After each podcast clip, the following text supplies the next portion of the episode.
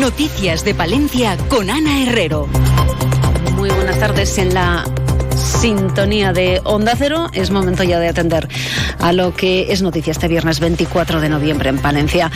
Y aunque la conmemoración es mañana 25 de noviembre, hoy ya se han celebrado algunos de los actos de repulsa a la violencia machista. Si a las puertas de la Diputación se ha guardado un minuto de silencio. Ángeles Armisen es la presidenta de la institución provincial. También es un día para seguir avanzando en la sensibilización y en los tres elementos fundamentales en la lucha contra la violencia de género, que es una lacra social que sin duda vemos los datos y tenemos que seguir apostando en la educación, en la prevención y en la atención a las víctimas de violencia. Que ninguna mujer se quede sin denunciar y por otro lado también esa educación en igualdad.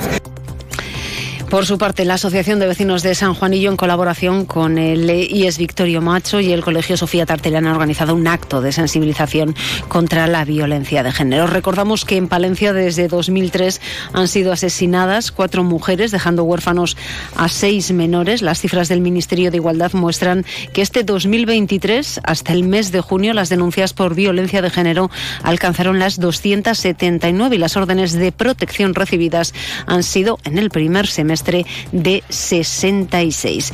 Dentro de los actos, mañana sábado a las 12 de la mañana tendrá lugar la lectura del manifiesto en la Plaza Mayor por varias jugadoras del fútbol y el balonmano femenino palentino y ya en la estatua de la mujer comenzará a la una esa manifestación de la plataforma por los derechos de las mujeres que terminará con la lectura del manifiesto en la Plaza Mayor. En el balcón del consistorio se colocará también un lazo violeta con todos los nombres de las mujeres asesinadas. En un momento prestamos atención a otros temas que son hoy noticia en Palencia. Conocemos antes la previsión del tiempo y lo hacemos con una temperatura que ronda los 11-12 grados en estos momentos en el centro de la capital palentina. Desde la Agencia Estatal de Meteorología nos cuentan cómo va a ser a lo largo de las próximas horas. Buenas tardes. Durante la tarde, ambiente soleado en la provincia de Palencia, con algunos intervalos de nubes. Suben un poco las temperaturas con máxima prevista de 15 grados en Cervera de Pisuerga, 14 grados en Aguilar de Campo y Guardo y 13 grados en Carrión de los Condes y en Palencia capital. Mañana sábado, frío de madrugada con heladas débiles y dispersas. Se prevé una mínima de un grado en Cervera de Pisuerga, 2 grados en Aguilar de Campo, Carrión de los Condes y Guardo y 4 grados en la capital. A primeras horas, nubes bajas matinales sin descartar alguna bruma o banco de niebla. Durante el día, grandes claros con algunos intervalos de nubes y las temperaturas diurnas similares a las de hoy, con máximas en torno a los 13-14 grados. Es una información de la Agencia Estatal de Meteorología. Grupo Salmillán, Tanatorios Funerarias, les ofrece la noticia del día. El Ayuntamiento de Palencia va a enviar un requerimiento a DIF para que modifique el proyecto de construcción que está desarrollando para la salida de la alta velocidad de la estación de Palencia. Esa es la decisión del consistorio tras estudiar el informe elaborado por el experto contratado por el consistorio con el fin de conocer los pasos que podía dar el ayuntamiento para evitar que las obras se ejecuten como ha planteado Adif. Desde ese momento tendrá un mes para contestar. En caso de que Adif no lo haga o de contestar en sentido negativo, el ayuntamiento va a plantear una demanda ante el Juzgado Central Contencioso en Madrid que se modifique la obra para ajustarse plenamente al estudio informativo del 2010, el estudio de integración del ferrocarril en la ciudad de Palencia. Adif tiene un mes y Adif en ese mes puede hacer o no contestar o contestar que no admite nuestro requerimiento y me imagino que fundamente por qué no admite nuestro requerimiento y entonces sí, pasado ese mes, este ayuntamiento planteará la demanda ante el juzgado correspondiente. Andrés afirma que los estudios de los técnicos del ayuntamiento cada vez dejan más claro que las obras no son conforme al estudio informativo de 2010 y que es necesario que se paralicen y se lleve a cabo un modificado sustancial del proyecto. La modificación del proyecto pues implica eh, desplazar lo que es la plataforma de la losa de soterramiento porque lógicamente tiene que salir soterrado de, de la estación de trenes. Es decir, todo se va un poco más adelante, más fuera de la ciudad y sobre todo el Salto del Carnero no adquiere la altura que tiene ahora en el proyecto constructivo. La alcaldesa de Palencia, que augura un futuro incierto y señala que sería bueno que las administraciones entendiesen y que el informe jurídico no da garantías de éxito al 100% al ayuntamiento en la causa. También ha señalado que hace dos días remitía una carta al nuevo ministro de Transportes y Movilidad Sostenible, Óscar Puente, tal y como ya había anunciado que iba a hacer. Le ha pedido dos cosas, el coste actualizado del soterramiento y el amparo ante la obra que Adif está acometiendo. En breve afirma que solicitará también una reunión con él. Grupo San Millán sigue creciendo en la capital y también en la provincia. En la calle Extremadura 12, nuevos velatorios crematorio con amplias y confortables salas. También en venta de baños y Villamuriel. Grupo San Millán. Siempre a su servicio las 24 horas del día en el teléfono 979 166 200. Y nos quedamos en el ayuntamiento de la capital porque esta mañana se ha celebrado Junta de Gobierno Local y en ella se ha dado luz verde al expediente de contratación de suministro de fabricación de un vehículo bomba urbana con destino al servicio de prevención, extinción de incendios, salvamento y protección civil con un presupuesto base de licitación de 472.500 euros. Y también ha salido adelante el informe de la solicitud formulada por la Asociación Radio Taxi Palencia SL relativa a la modificación de las tarifas del servicio de autotaxi para el próximo año 2020.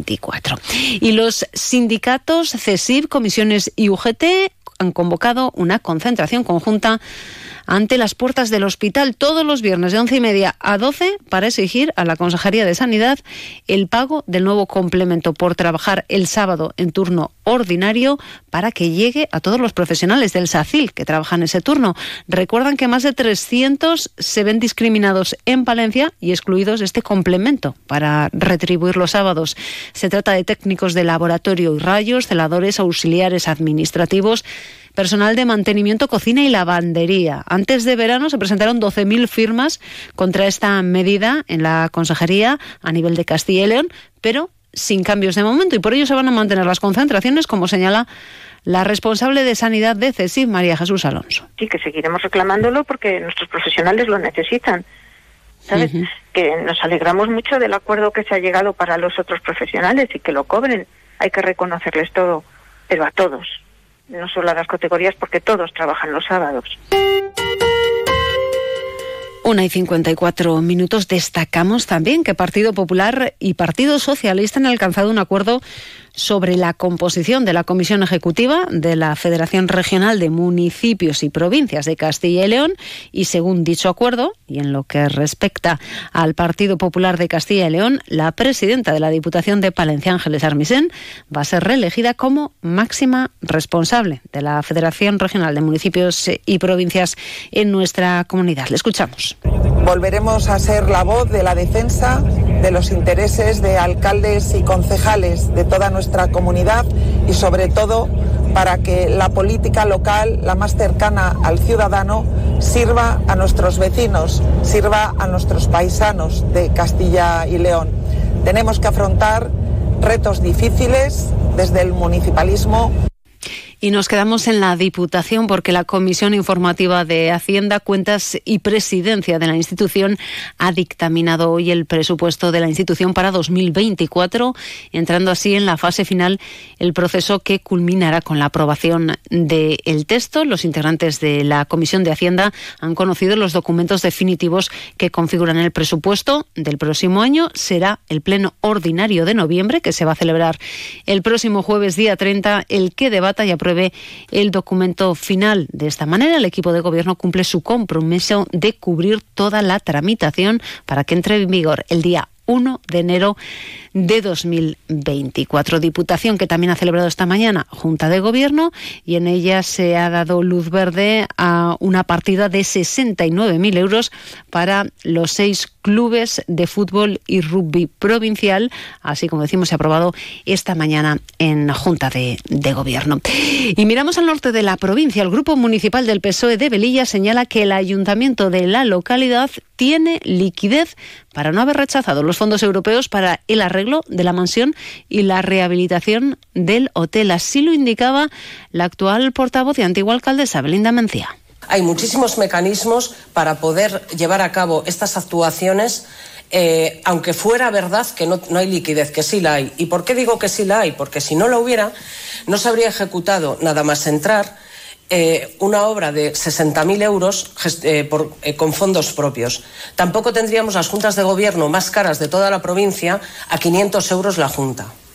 Y tampoco haríamos esas subidas astronómicas de ciertos salarios que también van a dar mucho que hablar. Por lo tanto, hay dinero para lo que quieren o no hay dinero afirma que la dejadez, la falta de ganas y conocimiento y falta de ganas también de trabajar son los únicos motivos que pueden justificar ese rechazo. Apuntan que no pueden seguir achacando a la herencia recibida todos los problemas que se encuentra el actual equipo de gobierno y que otros ayuntamientos con más problemas han sacado adelante sus proyectos sin rechazar ayudas.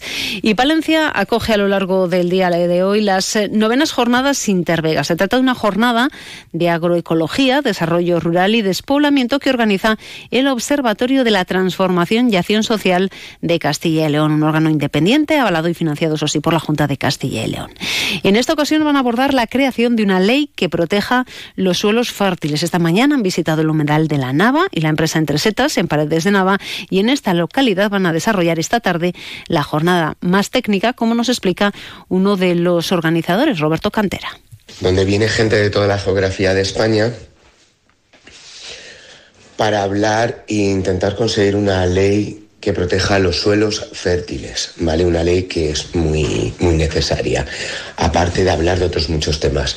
La parte más académica, que son ponencias que vamos a desarrollar en el Salón de Actos del Ayuntamiento, perdón, el Salón de Plenos del Ayuntamiento, donde Dafne, profesora de, la Escuela Superior de Agrícola, experta en suelos, nos va a dar una, una ponencia sobre y miramos también a la agenda deportiva del fin de semana. En baloncesto se disputa la jornada 11 de Liga. Zander Palencia recibe mañana a Valencia a las 6 de la tarde, quinto de la clasificación y con siete victorias. En fútbol, grupo octavo, jornada 12, sábado a las 4, Cultural B, Palencia Cristo Atlético, las 4 y cuarto, Santa Marta Becerril y domingo a las 5, Valencia Club de Fútbol Salamanca. Y en fútbol sala, el sábado a las 6 se disputa el Deporcil Sobe. Y hoy nos despedimos mirando a Galletas Bullón, que dona una tonelada de producto para la campaña de la gran recogida del Banco de Alimentos de Palencia. La iniciativa forma parte de la consolidación del plan director de negocios responsable de Galletas Bullón, que tiene como objetivo generar un impacto positivo en la sociedad. Gracias a este tipo de alianzas, la galletera donó 25.000 kilos de alimentos a entidades sociales de la región el año pasado. Los participantes pueden también colaborar con sus aportaciones en la campaña en las tiendas y supermercados desde hoy y hasta el domingo. Terminamos, alcanzamos las dos tiempo para la crónica nacional e internacional.